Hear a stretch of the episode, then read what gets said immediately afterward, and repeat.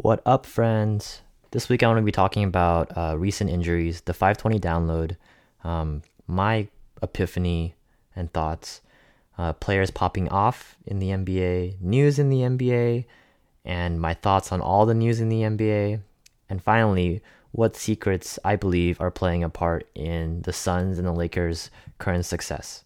Hello, what up? My name is KE. I'm a fantasy basketball nerd trying to come out on top in my fantasy league this year. I believe in strategies and mindsets over a hot take, and evaluating this game by diving deeper into the stats while trying to spot out any X factors for these players. I'm just trying to guide everyone towards a bomb time playing this year, myself included. Without further ado, let's get it.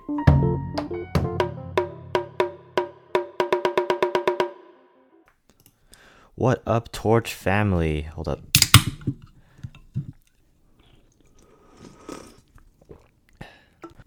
What up, fam? Welcome back to another week of of Fantasy Basketball. I'm your host, KE. I know the ones listening are mostly my friends, so if you could just do me a, a spat solid here. Yeah, if you guys would be, you know, just homies, just go into the, the podcast app on if you have an iPhone or whatever, wherever you're listening on your, to your pod, this podcast.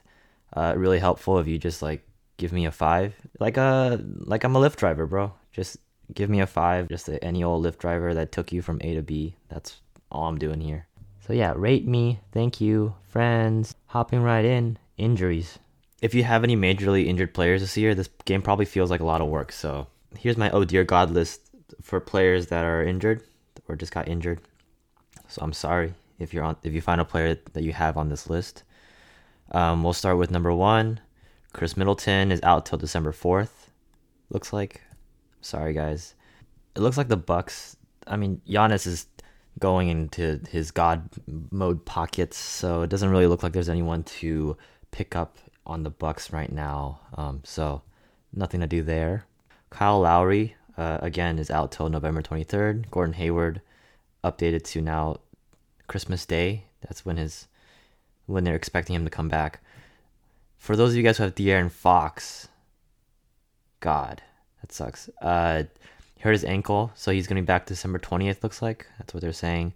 Uh, biggest beneficiaries from this looks like are gonna be Bogdanovich and Buddy Hield. And so if anyone's tuned in on Saturday, it looks like D'Angelo Russell hurt his thumb. If available on your waivers anywhere, uh, Alec Burks might be a good pickup. I personally wouldn't hope for too much just because the Warriors are pretty trashed in terms of injuries and people on the sideline. Um, Otto Porter Jr. December 1st, likely even more time. So that's the big news. Um, the next few players are going to be the smaller players, the role players of the teams. So keep an eye on them, but don't stare too long. Starting with Eric Gordon out till December 14th, Kevin Huerter out till November 29th, uh, Caris LeVert, thumb injury, out till December 14th, and then Avery Bradley looks like he's going to be out, lower leg injury till November 26th. Small addendum. Looks like Kevin Love. Kevin Love might be injured. His knee injured. Dear God. Okay, 520 download time. Or it's usually 420, but today it's 520 because uh, there's a team that's going to be playing five games this week. And I will tell you that right now. It's going to be the Phoenix Suns. They have five games. And they have the highest pace, one of the highest paced teams in the in the NBA right now. So if any of you guys own, I don't know, Ricky Rubio or or Aron Baynes, you're about to have a fat week. Um, there's gonna be back to backs for the Phoenix Suns on Monday and Saturday, so if you pick them up before Monday or before Saturday, that'd be ideal. And then the teams that have two games are gonna be the Indiana Pacers, the Memphis Grizzlies, and the Orlando Magic. So yeah, I would be wary of them if you're gonna be streaming this week. All right, so I'm a, I'm a, I'm gonna be frank here. All right, Frank is my middle name, so that's why that makes sense. I should have like a Frank se- segment. Frank's thoughts. Um, streaming is time consuming and it's kind of exhausting. So remember to give yourselves a little break. Um, remember that all the not all the players that you pick up are gonna pan out. I mean, there's nothing you can do except move on. So just be ready to drop the next player and add the next one. I mean, and drop the current one whenever you can. And also, good to remember is um, teams that do well in the NBA players that play ball live won't necessarily translate to fantasy success. What are some other thoughts? Uh, this one I wrote at the beginning of the week, but but fool me once, fool me once, shame on you. But fool me four times, I will not be fooled four times. My unsupported hypothesis is that the pace of the NBA has reached a meteoric high. Um, it's focused on analytics and three point shooting. It's ultimately impacting the game by forcing players to play in a blitzed and urgent pace, which will ultimately cause more injury. And with all this injury, I think we should, as fantasy owners, be very cautious about the players that we pick up and understanding that players with uh, a history of injury should be taken with a, a bit of caution going forward. In another vein, um, the increased pace has probably increased the amount of production that we're getting from our players and our uh, fantasy teams. And it looks great on paper, but for the long term health of these players, I don't know. I don't I don't know if that that's worth um, having some stats on a sheet. Okay, moving on to news and some personal thoughts. Paul George is back. Paulie G drops by with two monstrous games in his first two games back since his shoulder injury, and he seems right as rain. So it's gonna be pretty epic to see how he does. Papa Gobert is doing great, finally feeding his family with double doubles for days and some blocks on the side with great efficiency. Fantastic. And good old Mama Walker, or Kemba Walker, is keeping the Celtics together and has brought them to the top spot in the NBA rankings and for many fantasy teams probably. So they did suffer an upset on Sunday to the Kings, but otherwise they look great.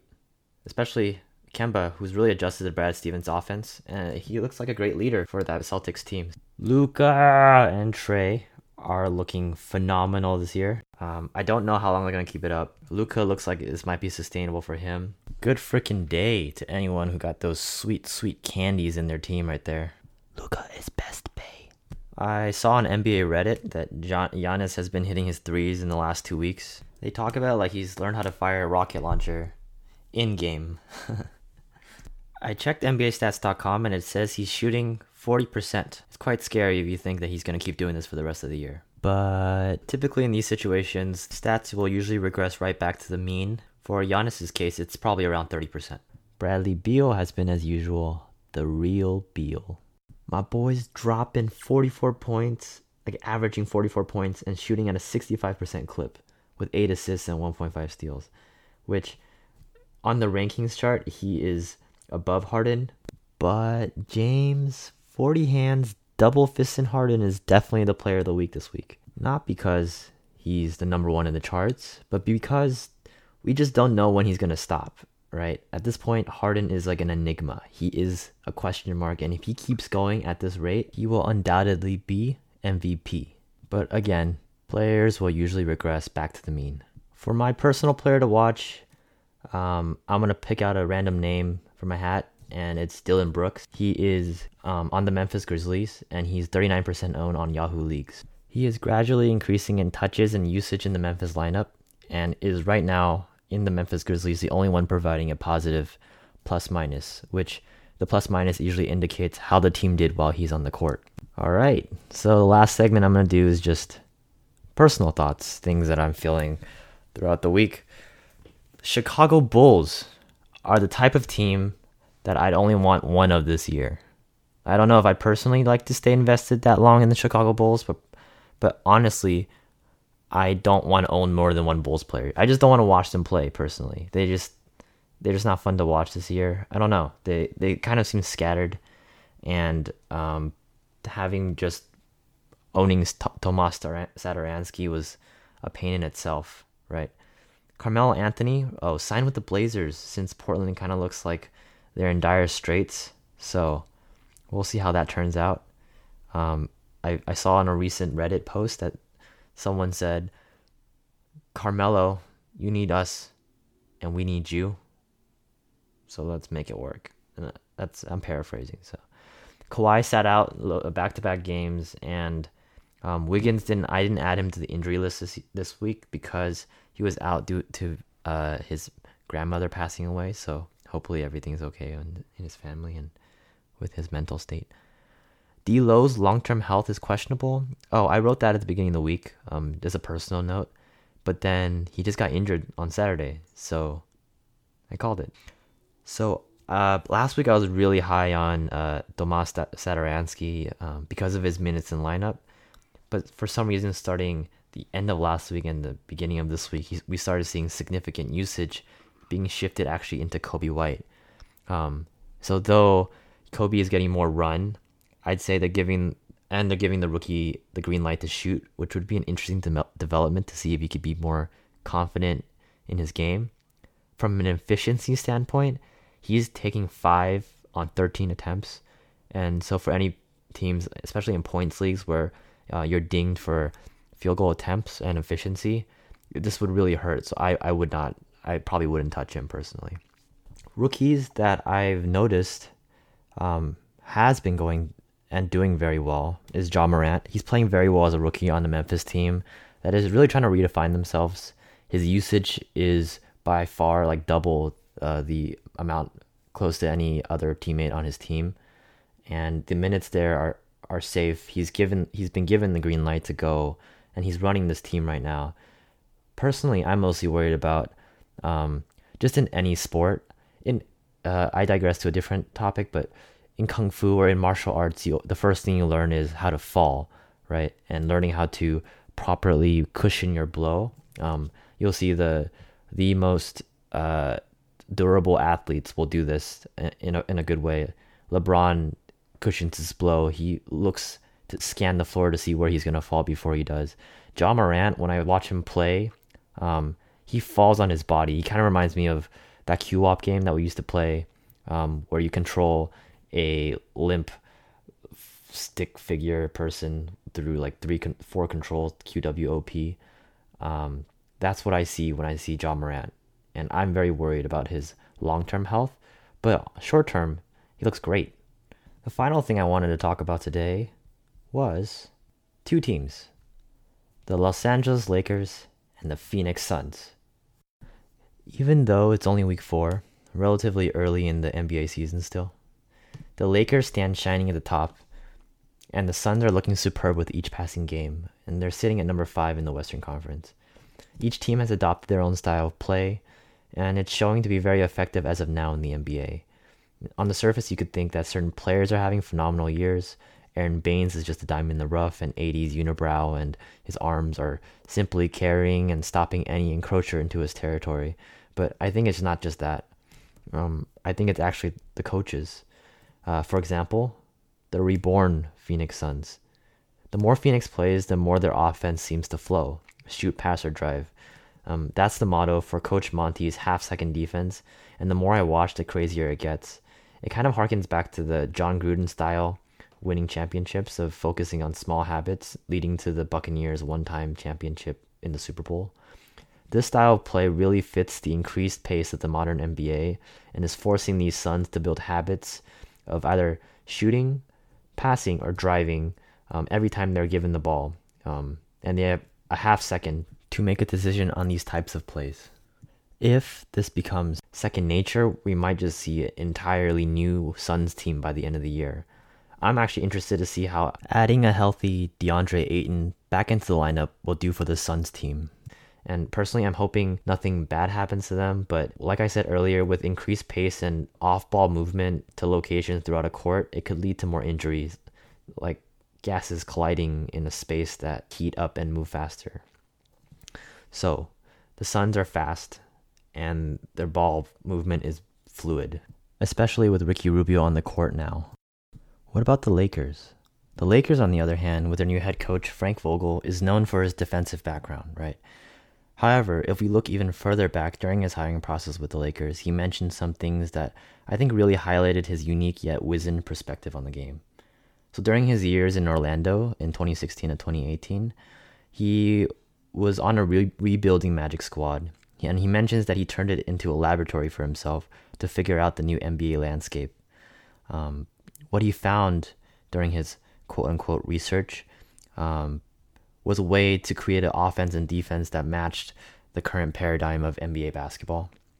So, offensively, he said that he saw a new shift that uses the space created with the three to open up an incredibly strong basket attacking team, which we've seen so far with Bron Bron and AD.